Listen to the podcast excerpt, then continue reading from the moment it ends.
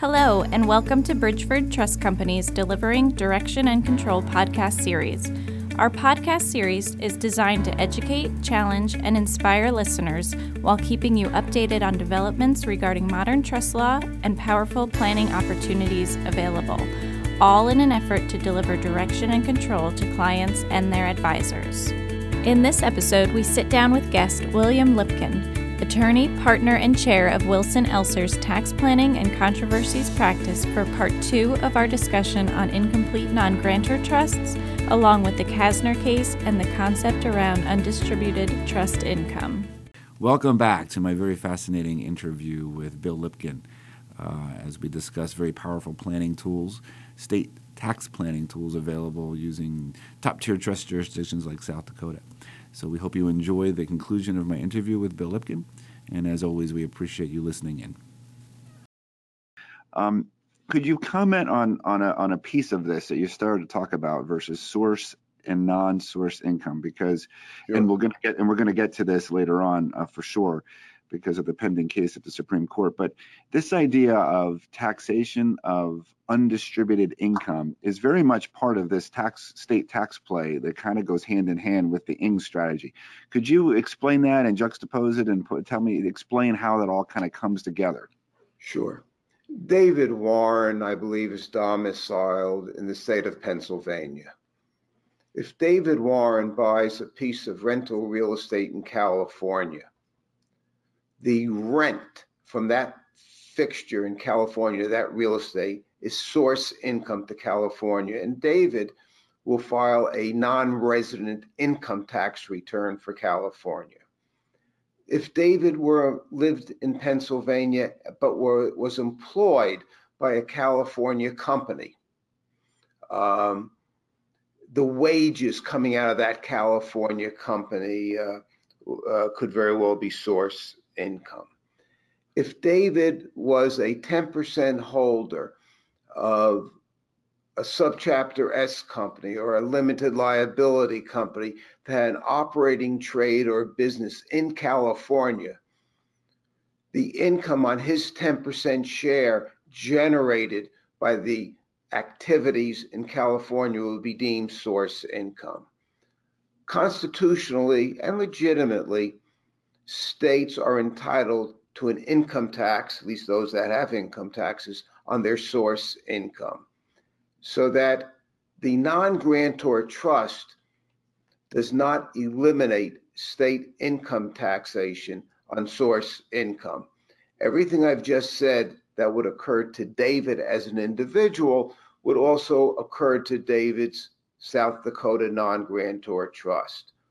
However, the most important thing about non source income is that intangibles, and I'll define that in a moment, are deemed to be domiciled where their owner is domiciled. Intangibles include stock of a corporation, partnership, a, lim, a partnership interest, an LLC interest, so that if the stock of a California corporation is owned by a South Dakota non grantor trust, that stock is deemed domiciled in South Dakota. Therefore, it's not source income. To give you a vivid example, last year we represented uh, a major uh, fiduciary where they had a series of trusts, actually going back to 1930 that owned about 95% of a New York corporation. And these trusts were all governed by New York law, but they happened to have a Delaware uh, trustee. And not only was it our position that both the sale of the stock was 1.65 billion, as well as dividends, and just before the sale there was 150 million dollars in dividends was all non-source income for the reasons I have set forth. With numbers of that magnitude, I was in, in a belt and suspender way of thinking. I had my team confer the day before the closing with the tax authorities in New York that they hadn't changed their position. So this, anytime a, you are evaluating with a potential client Um, you have to look at the state of his, especially of his domicile, and this is a separate subject we should get to, as to what income is source and what income is non-source. Some states have some real peculiar quirks in that regard. Mm-hmm. Well, and we'll certainly get there, but thank you for making that distinction. So, so to summarize, um, it, it, to summarize, in, in, relative to two separate tax moves, given the right set of facts and circumstances, Bill, you you have the capability of potentially avoiding substantial capital gains on a sale of a low cost basis um, asset. And after that, the ability to avoid taxation on undistributed income for uh, non sourced income um, inside of the same trust you've created to avoid um, capital gains. And so That's the, true. Capital gains, dividends, interest, the income within that trust after that liquidity event uh, will not be subject to state taxation as long as it's accumulated. So, and and and to take that sort of a step further, so we you through your planning, um, you've been again in the right facts and circumstances, we can avoid again the and I'm getting to a point here, we can avoid substantial capital gains, we can avoid undistributed income, which is powerful when we're talking about a, a about a dynasty trust type situation, and Bill, going back to your community property trust strategy, if we imp- incorporate that, we also have the potential uh, to have a hundred percent step up, step up in basis at the death of the first spouse. So the way I analyze that, and I certainly don't have your experience, but I mean, we could be looking at a three-part powerful tax play, state tax play, given the right facts and circumstances. Am I am I looking at this correctly? Yes. You know, let me just add as a practice point. Many a time we've counseled clients who are contemplating the sale of their business that even though they could get an interesting appraisal on the value of a minority interest, start off with the non grantor trust and eliminate the state income tax, uh, pay the federal income tax, and then do your planning uh, into completed gift trusts after the fact because nobody should want to use up their gift tax exemptions for values that are simply going to go to pay federal income taxes. There's a very interesting tax planning play in that. Now, again, this is all all very compelling and, and wildly uh, timely right now, given changes in the federal tax code. Could we transition uh, for a bit of a discussion on how you see PPLI applying in this particular strategy, or, or just generally um, tax tax planning strategies? Because sure. I know you've written on that, and and it seems to be appropriate now to talk about it. Well, private placement life insurance falls into two categories. To the extent that one simply wants to have a portfolio of income grow without state taxation, and one is willing to select um, insurance dedicated funds offered by uh, the insurer. There are published revenue rulings to make clear there's no particular tax risk in doing that.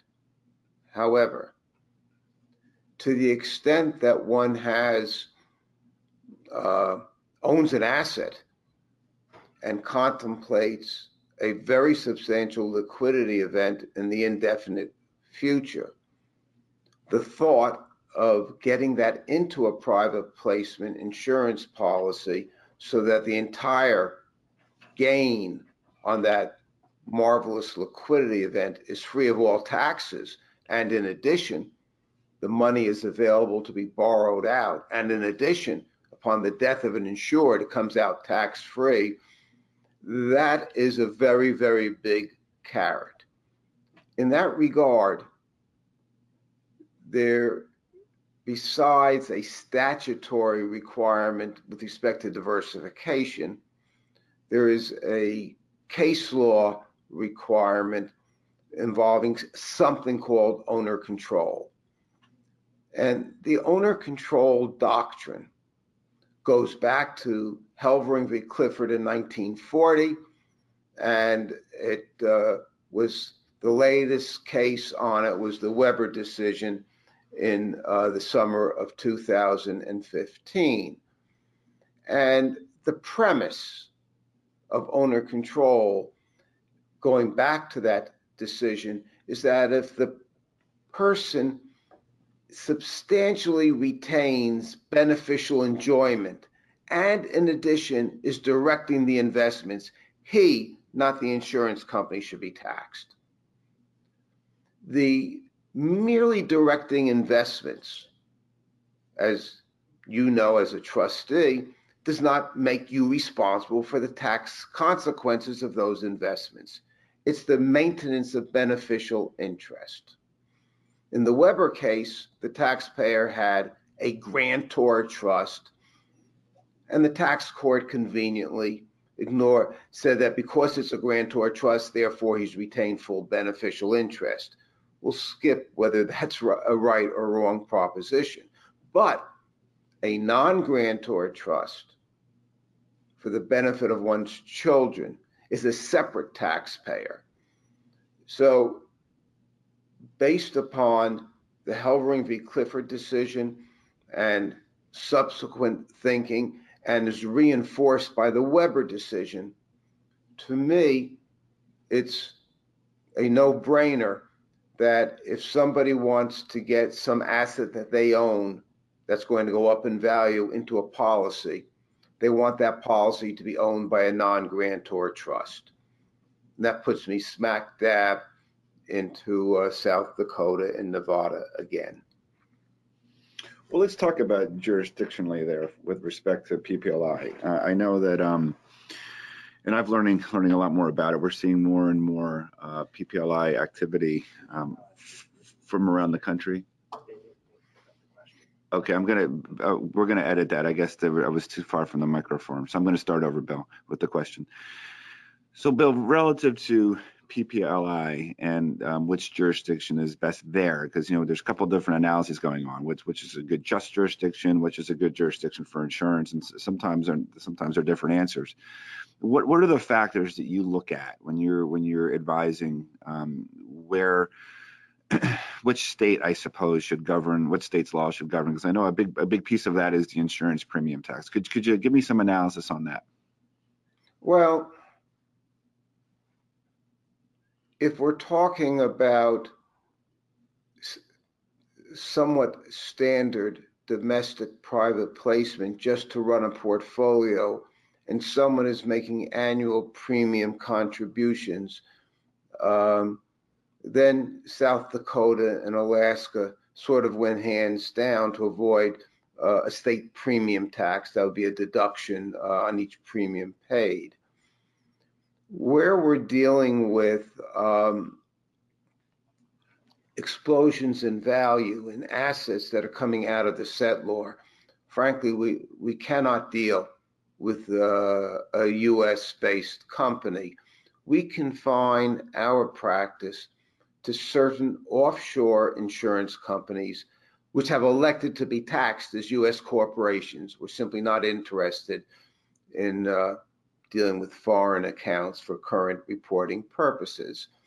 Um, and uh, in that regard, more often than not, there isn't much of a, of a premium paid after the first year, the first couple of years, so that I'm not overly motivated by the state premium tax in that uh, uh, situation. What is important is contemplating the death of the insured and a fund. You want to be in a state uh, where the settlor of the trust could be a beneficiary, although we generally don't do that. You want to make sure there are no state income taxes on the reinvestment.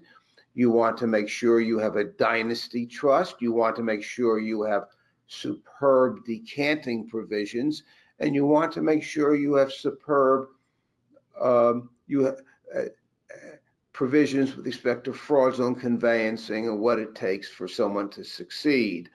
Um, so I, I, think that the issues on jurisdiction selection uh, have a lot to do with the fruits of the policy. Um, and after we've made that decision, we might, if it was coming down to a, making a choice, we would look at the uh, state premium tax. Mm-hmm. Well, and that's a whole nother topic. I, we'd love to invite you back, I think, uh, to talk on because I know you've written a lot on it and, and you've taught me a lot about it. Um, so thank you for that. Bill, what I'd like to do, and I think it's probably a really appropriate way to kind of tie all this together, is to talk about a Supreme Court case that's pending right now that I know a lot of us are very excited about in the industry. And um, it's called the Kaestner case, as, as, of course you know. And and I'm very anxious to talk to you about your your perspective about it. But just a, a, a quick summary from our perspective, because Bridgeford's very passionate about the case and and and what it what it could potentially hold for the industry. Um, but all of these planning concepts that that we've been talking about with Bill um, really are and can be impacted in some way or another by the court's decision, which is expected at the end of June. Uh, Bridgeford was so uh, uh, interested in the issue and, and, and following it so closely that we were part of an effort to to uh, commission an amicus brief uh, to support the, the, taxpayers' position, to support North Carolina's position here. And we're very optimistic, um, but I, I, certainly would defer to, to Bill on his thoughts on the case. Um, again, it's called the Kaestner case. It's it comes out of a line of cases uh, that hold very similar um, positions relative to this concept of undistributed income and the constitutionality of states to be able to uh, to tax uh, undistributed income, undistributed non-sourced income uh, that's properly held in a resident trust, properly administered in a no tax jurisdiction like South Dakota. So again, all these concepts in one way or another are impacted by this case, and and and we believe if it goes the way that it it, it, it in our estimation should go based under the Constitution, it's going to affirm and confirm uh, many of the brilliant tax moves people like Bill Lipkind and, and others across the country have been doing for, for many years. But that's, of course, my perspective, uh, and, uh, and I don't have the experience that Bill has. So, Bill, please, could you please comment maybe on some of the history of the cases, maybe even mention some of the other ones that, that hold similar? And, and I love your thoughts on it because I know you're following this closely. Uh, David, this is going to be a long answer, not a short one. Uh, so buckle up. Perfect. Um, Kaestner has nothing similar. There are no similar cases. The North Carolina legislation was so self evidently absurd that the underlying court in North Carolina said it was unconstitutional. The Supreme Court of North Carolina said it was unconstitutional. And frankly, it was a shocker that the state went to uh, the Supreme Court on the issue, and a, perhaps a bigger shocker that the Supreme Court took it. What, Cat, what the North Carolina statute says that if David Warren moves to South Dakota, sets up a trust for the benefit of his five children, and 20 years later, one child happens to move to North Carolina, then North Carolina can tax the entire all undistributed income of the trust. That should be mental poppycock. And that's, while not the words used by the Supreme Court of North Carolina, the result of the judges in North Carolina came as no shock to any of us. Um, other prior to that, most of the the cases involving bad statutes had to do with statutes that said if the settlor is domiciled in a state, then regardless of anything else that may ever come to pass, the state can tax the trust. New York said that was unconstitutional. New Jersey followed. California didn't even try that.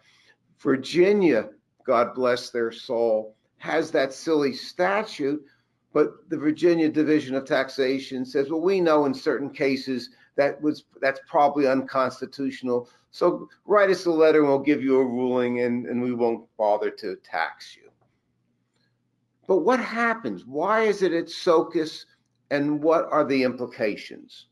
Well, you can't start to stare out the window without remembering that only recently there was the Wayfair decision involving uh, the ability of states to collect taxes uh, on internet companies and pushing to one side the requirement of physical presence.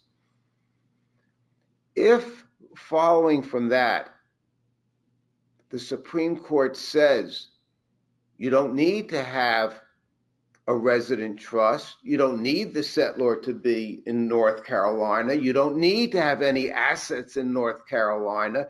You don't need to have any fiduciaries in North Carolina. All you need is for some beneficiary to be spending 181 days out of the year in North Carolina. It could be a very lovely home in the in the Smoky Mountains. Uh, they could be living in Asheville, which is a lovely city and that's enough for taxation. What does that cause us to do? And at this point, let me put that on hold, uh, pause for a moment, and talk about some quirky legislation out of New York, and then I'll tell you what we're, how these, I'll tie it together. New York has some interesting things on what constitutes source income. New York says that if 5,000 partners of a partnership all sell their partnership interest to a single purchaser, and that partnership was doing business in New York, the sale is not of the intangible, the partnership interest, but we deem it source income. Fascinating. New York says that if an entity, more than 50% of the entity is in New York real estate, we deem it source income. The coup de grace from New York was that New York passed a statute that says if you have one penny of New York source income and a billion dollars of non source income, we're taxing the entire trust. Mm-hmm. The, that one would think would be patently unconstitutional. Uh, at least I did think that. Now, as a practical matter, since you know we prefer to think rather than fight, we have workarounds for the statute. And that causes me to stare out the window. New Jersey decided after their Kasner case, which had to do with source and non source in a subchapter S company, uh, to put into their instructions for filing a return the same result that you have in the New York statute.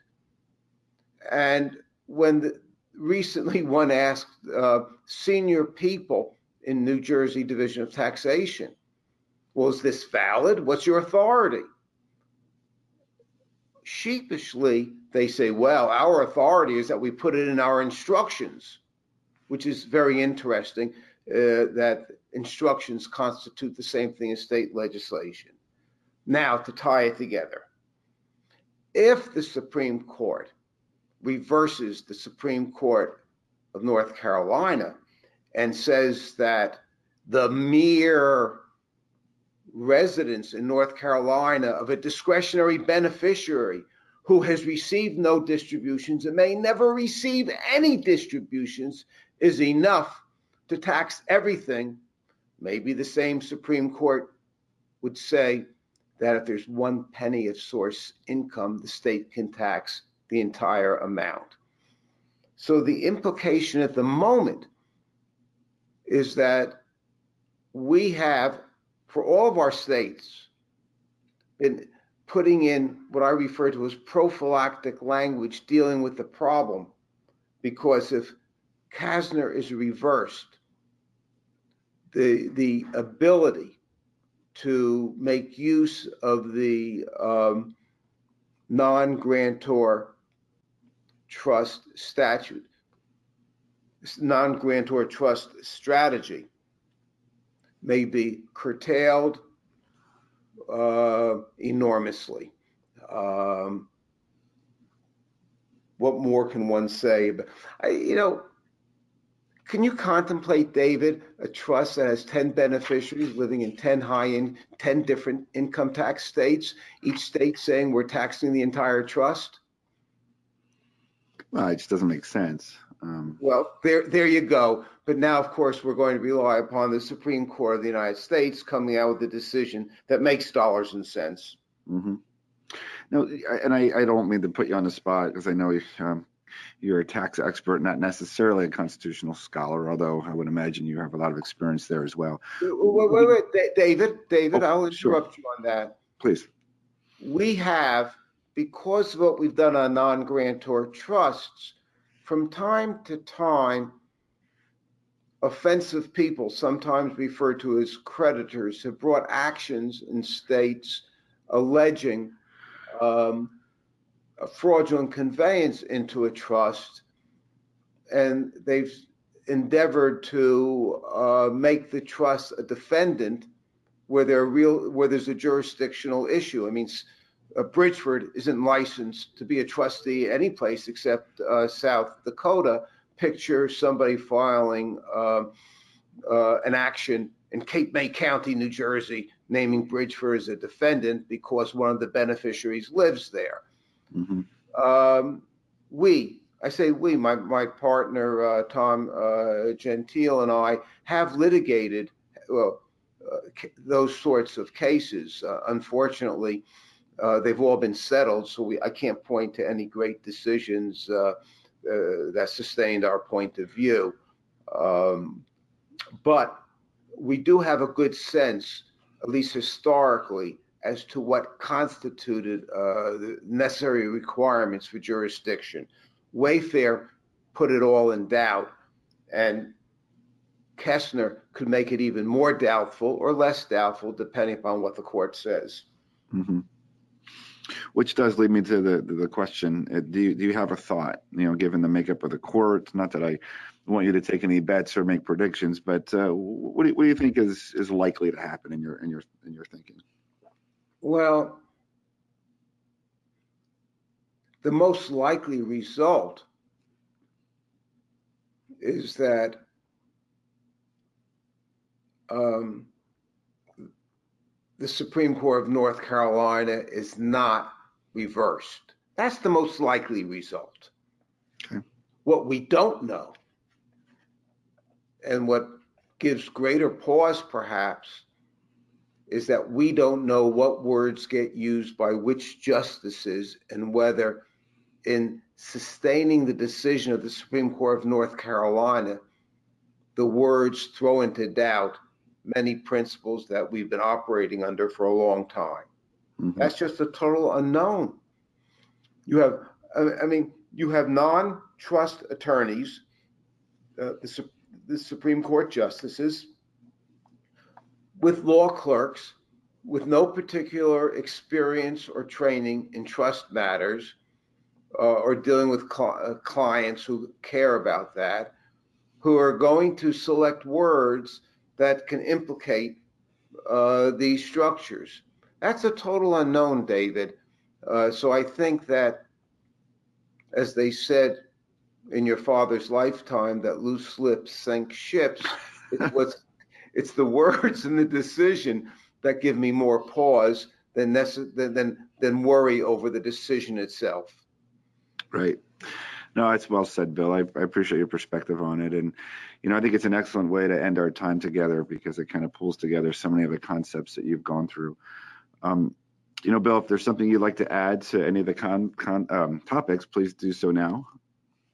Or forever hold my peace. That's right. Um, well,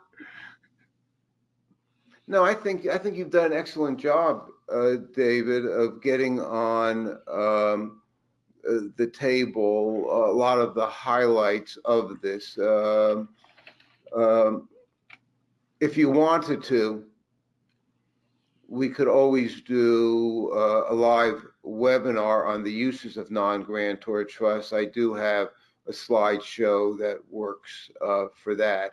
That would go into more detail with more illustrations than we could ever do just on a, a podcast. Right. No, I like that idea a lot. Well, Bill, I, I, have to thank you again, not only for today, but but for your friendship uh, to me personally and to Bridgeford. You, have given us tremendous guidance over the years, and you've been patient. Well, wait, teaching. David, I'm going to interrupt you. Please do. Uh, having nothing to, this is a, a plug for Bridgeford. Um, we have a very substantial families, net worth of some five billion dollars that for a variety of reasons, uh, as the family has oozed out over the generations, wants a private trust company. And in doing a private trust company, you can have a regulated one or a non regulated one. So with this family, legal fees are never at issue. So I had no budget on what I did. We surveyed the various states with their various provisions on uh, private trust companies. And we concluded that we wanted to be in South Dakota because of a lot of factors. But then, in order to provide the administrative services necessary for a private trust company, we're going to have to contract with an existing regulated commercial trust company to provide those services. And we, of course, are going to contract with Bridgeford.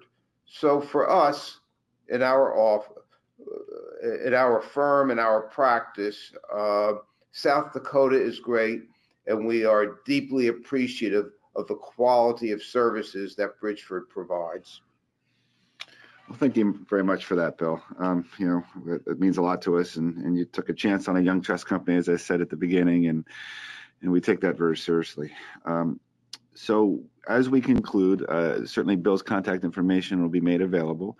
Um, I encourage all of our listeners to to reach out to Bill directly. Um, clearly, he's an expert in this space, and he's helped attorneys. And, and the thing about Bill that is actually unique is is he's not a threat to your clients uh, in in so much as he works very well collaboratively to come in almost like a surgeon and, and do his his expertise and move on without disrupting the client relationship. I've seen him do it multiple times. I've introduced him to lots of attorneys around the country, and will continue to do so. So again, Bill, thank you very much for your support and for your time thank today. You. And uh, we will certainly stay in touch. Thanks again for listening to Bridgeford Trust Company's Delivering Direction and Control podcast series. Be sure to subscribe to our podcast to keep posted on when new episodes are added. For more information, visit us online at bridgefordtrust.com.